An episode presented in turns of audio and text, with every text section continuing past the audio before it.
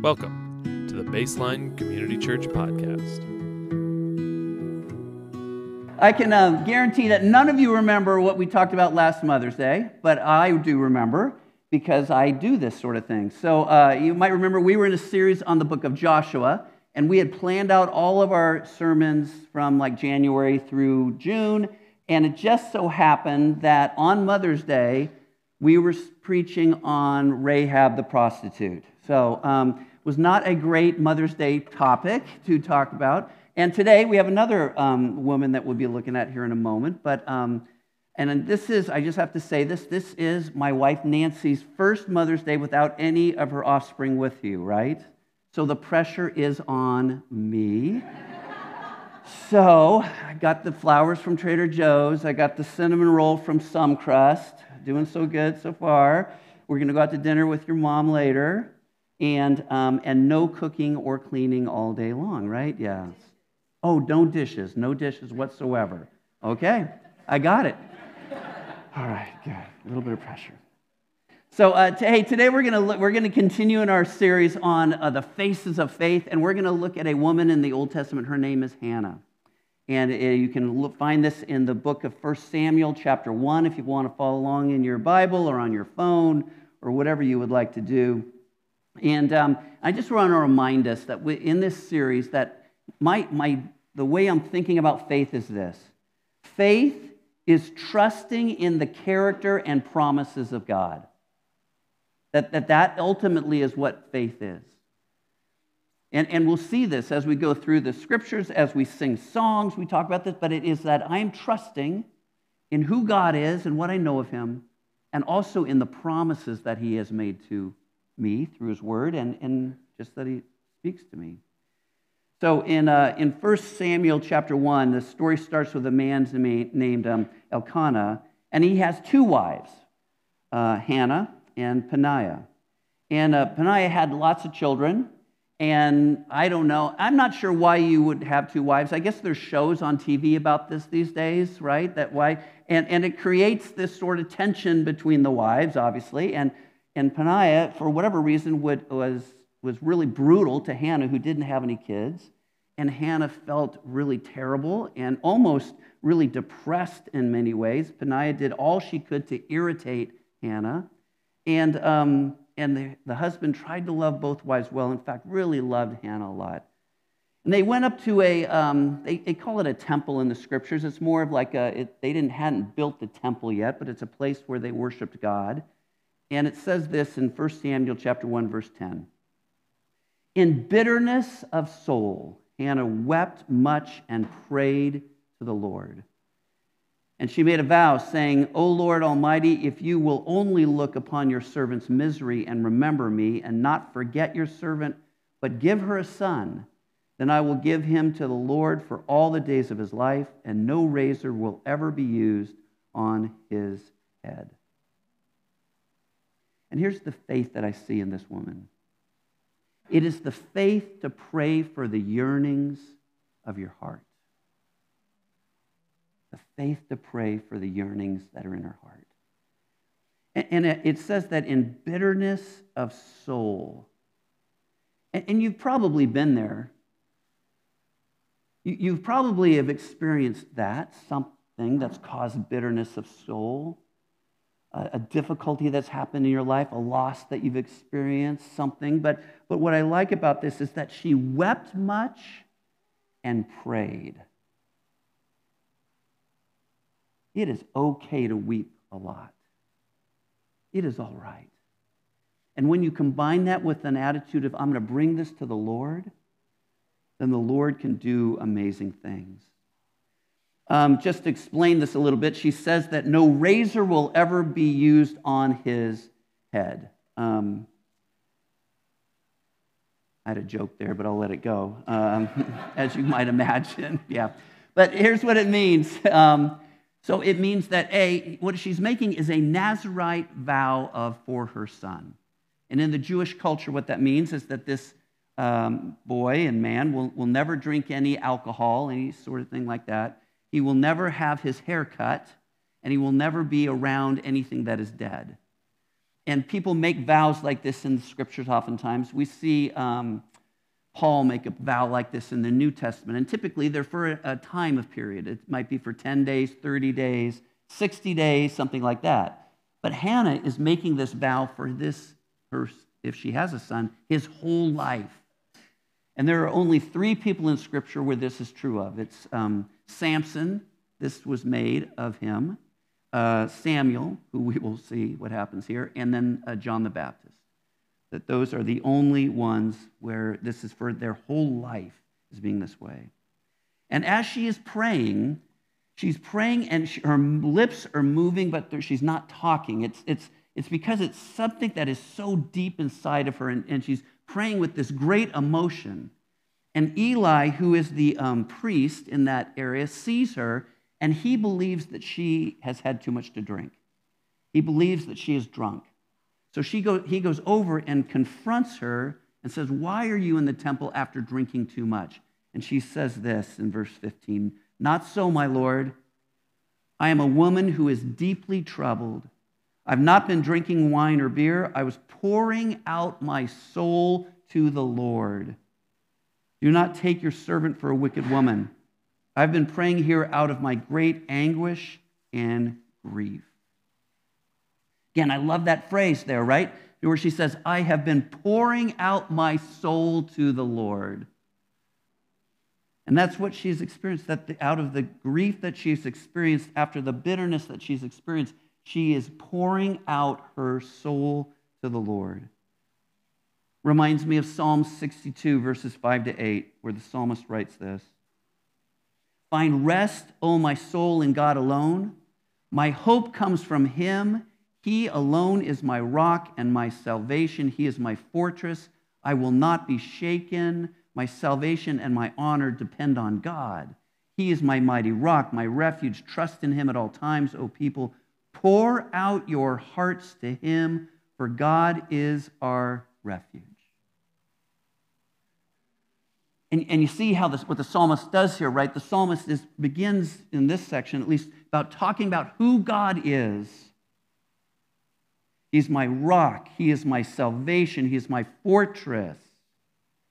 And because of that, he can then pour out his soul to him, pour out his heart to him. Again, this is what faith is.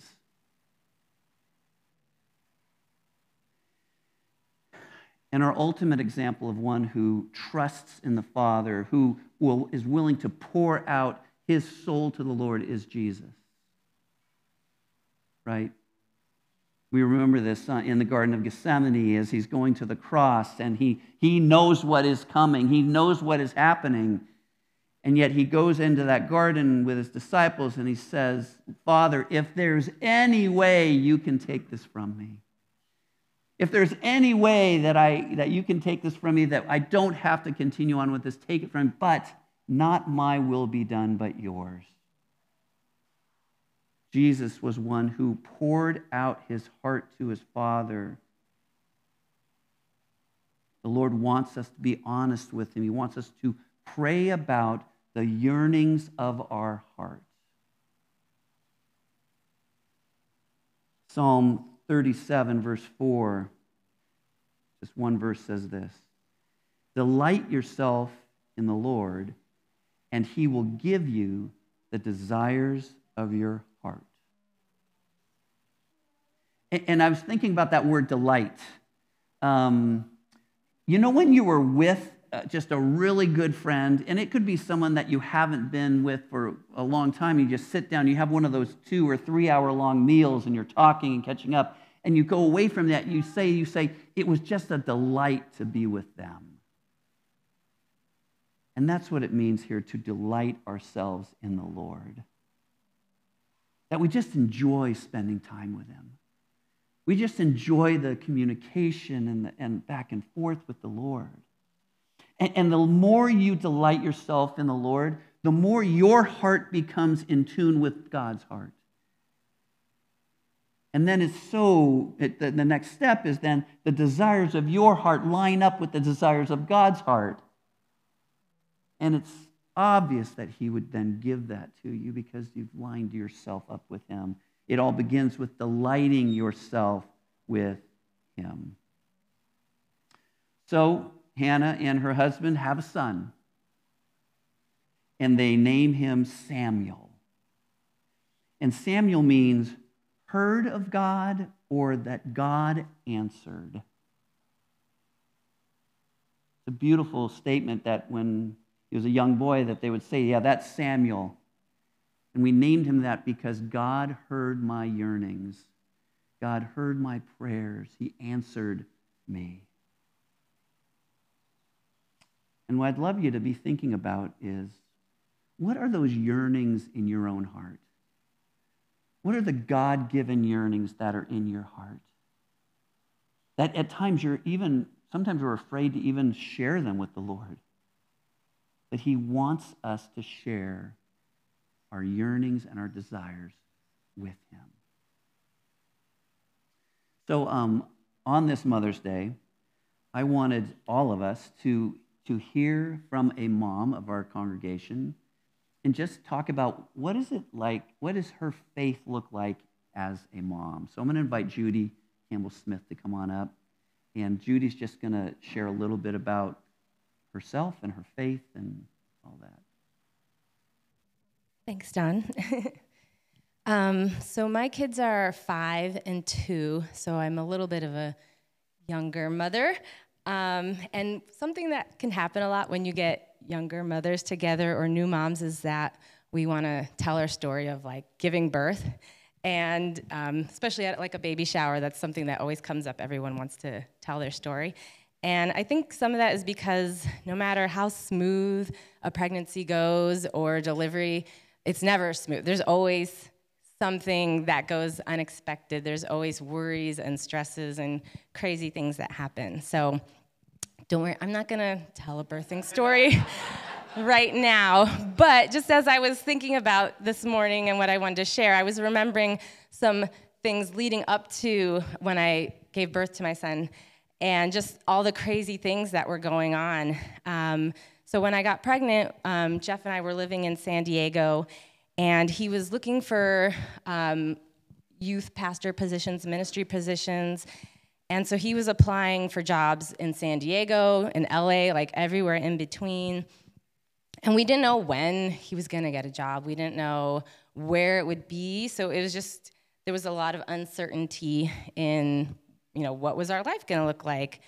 And then, um, like near the end of my third trimester, we learned we needed to move anyway because our apartment was getting like a rent hike. And so we had to look around and we found somewhere, but it was a one bedroom and we were in a two bedroom. So we were gonna have to downsize, uh, which is really hard to do at that point when you're also like adding in a whole nother person into your family and getting all this stuff. Um, and then the actual week of our move, um, Jeff got called in for jury duty, and it was a murder trial that was going on for a full week, and he couldn't get out of it. So the very week we're moving, I'm like super pregnant, we're packing, he's going to court. Um, and then actually one of the days that we were moving, like a lot of our furniture, there was this torrential downpour and it was like, it set a record for rainfall in San Diego that day and everything got wet. And so it was just like, all of this is happening literally like five weeks before my due date. Like it's craziness, not anything you want to be dealing with. Um, but it was really just a small taste of what is so true about, for me, like being a mom, which is that, like, I'm not in control of anything. Um, and I really like to be in control. Um, I like to plan and things like that. But it's really hard, like, to not be in control. And something that really helped me all through my pregnancy that encouraged me because there was so much uncertainty um, is there was a song that I just listened to over and over and sang and clung to. Um, and it's that song Oceans. So you might know that one, it's kind of familiar. Um, and it starts out, it says, You call me out upon the waters, the great unknown where feet may fail. And there I find you in the mystery. In oceans deep, my faith will stand. And I just really love how the song starts and those lyrics because they just feel really honest about things. That you know, there's this possibility of failure. It feels like, you know, a swirling ocean, um, the great unknown. And I just really identified that and felt that when I was pregnant. There's just so much unknown anyway, but just there was just so many things. We just didn't know what you know what was going to happen. And um, I still feel that today. You know, I you know I try to plan. I try to protect my kids. I try to prepare them for you know their future and life. Um, but I don't really control the outcomes. I don't have that much power. And even when sometimes I feel like I do, those illusions get shattered really fast um, in those moments. And um, we all, you know, those moments, like waking up in the middle of the night and your kid is sick and you're on Google trying to figure out like, what am I, what are these symptoms? What do I do? Um, or when your kid throws like a massive tantrum in a public place and you just are like, wow, I can do nothing about this. And everyone's looking at you and just like, wow, I don't control this. Um, or even when, you know, I'm at the doctor and he says that our pregnancy is ending with a miscarriage. Like, there's just, I'm not in control. And that's really hard um, when you have dreams, when you have plans and hopes. Um, but that song Oceans, like the reason why it's so encouraging to me and was so helpful that I clung to is, you know, it goes on later, the lyrics say, um, it says that it's talking to God, you've never failed and you won't start now. And it says, um, Take me deeper than my feet could ever wander, and my faith will be made stronger in the presence of my Savior. And that's that's for me, that's it. Just that truth that we can trust our Savior. We can't trust our plans and our strength. And when things are bad, our God is near, He is present. And so for me today, um, you know, when I pray for my kids, I do pray for plans, I pray for their faith to grow. Um, I pray for their safety. I pray for their joy. You know, I pray for the outcomes I want to see for them and for our family. But lately, especially, I'm also praying another prayer. Um, and this is a prayer I learned actually from our Lenten guide that came out. Um, and it just really stuck with me over these last few months with some crazy things that are out of my control. And I've just been praying it um, ever since. And it's a it's praying through Psalm 46:10 that says, "Be still and know that I am God." And so many times in the last couple months, that is the prayer I'm praying. Just that I can be still and know God.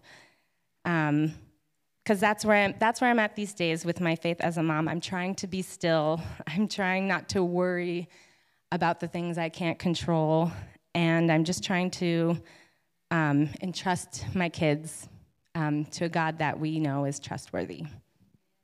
Mm. Yes. Mm. Mm. Judy, thank you.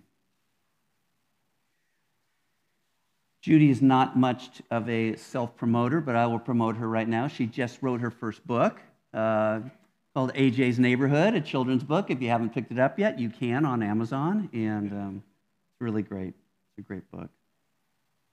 Hmm. So, so Hannah is an incredible example of, of someone who had faith to pray for the yearnings of her heart. But the second part that we'll look at now is that she also is one who has faith to let go. And that's really hard to do, and it really lines up with what you were just talking about, Judy.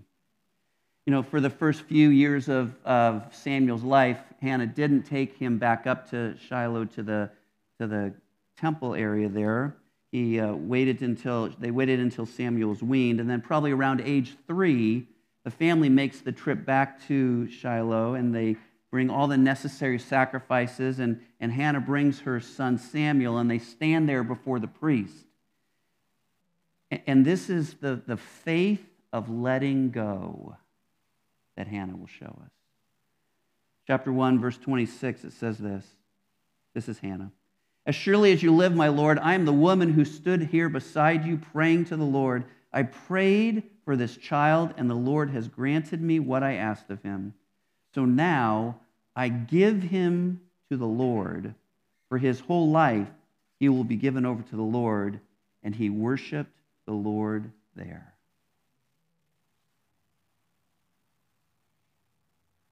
So I give him to the Lord. And ultimately, what happens is that Hannah leaves her three year old there at the temple to be raised by Eli the priest. And we just want to make sure, as a staff, that you know that this is not what we are suggesting. that any of you drop your three year olds off for myself and Ken and Kyle and Jeff to raise. Uh, that's not what this is saying at all. But it is a beautiful example of what it means to give it up to the Lord. And, and it says that at the end there, where it says, and he worshiped the Lord there, they're saying Samuel worshiped the Lord there, the three year old. That a three year old is able to enter into worship. And, and, and he will exhibit this deep sensitivity to the voice of the Lord. He, he becomes a place where it's a really important place in Israel's history between what they call the judges and moving into the kings. And Samuel will become kind of the final judge and he'll become a prophet and he will be the one that anoints Saul and anoints David, but he's a crucial person. And it all began because Hannah was able to share her yearnings and pray for her yearnings, but then she's also able to let go. So there's so much these days that we have to let go of, isn't there? I mean, I know a lot of people, and uh, this is kind of the college uh, time where you're getting back, whether you're getting into that school, and some people have had to let go of their dream school that they wanted to go to. Some people, a lot of kids in college, COVID has just totally turned it upside down, and their dreams are in shambles. And all we can say in that point is, Lord, I give this to you. For some people, their career has not gone as they had hoped and they feel like they've hit up against some sort of wall and they're looking around, they don't see much hope. For some people, their church hasn't grown as they had hoped, and they look around. For some people, it's your business maybe isn't what you had hoped it would be, and you're working as hard as you can, and yet the economic uh, times are just so difficult, and all you can say is, Lord, I give it to you. For some, your relationships aren't what you had hoped them to be. Your marriage hasn't turned out as you had hoped it would be. That as hard as you've tried, as hard as you've put time into it, it's just not working. And Lord, it's, Lord, I give it to you. Your finances, maybe each month, is just a struggle, and you're just making it, and you've done everything Dave Ramsey tells you to do, and yet it's still hard. All you can say is, Lord, I give it to you. Lord, I give it to you. I just let go. And I'll see what you want to do with it.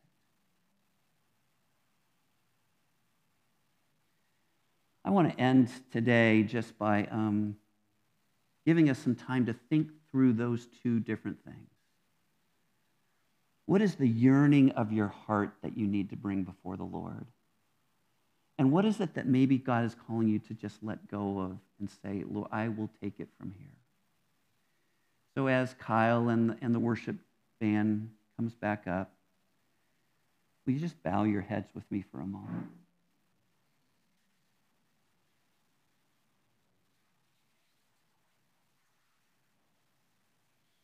So, Lord, Hannah is such a, a beautiful picture of faith the faith of yearning, and the faith of letting go. And so, Lord, we each individually come before you right now, no matter what age we are, no matter what stage in life we find ourselves. But we all have yearnings and dreams. And sometimes we're even unable to bring those to you. But right now, Lord, we bring those yearnings before you those desires that you've put in our heart, Lord. And they could be for ourselves, they could be for a child, they could be for a friend, could be for a parent, whatever it might be, Lord. But will you take our yearnings and will you be at work? And then, Lord, there are things that are really difficult right now, things we don't understand, frustrations that we are feeling. And Lord, we bring those to you and we say, I let go of them. I give them to you. And again, with faith, I trust that you will be at work. Grow our faith, Lord. Cause us to trust you and help us to hold on to the promises, Lord, that you have made. And it is in Jesus' name that we pray. Amen. Thank you for joining us. For more information about Baseline Community Church, please go to baselinecc.com.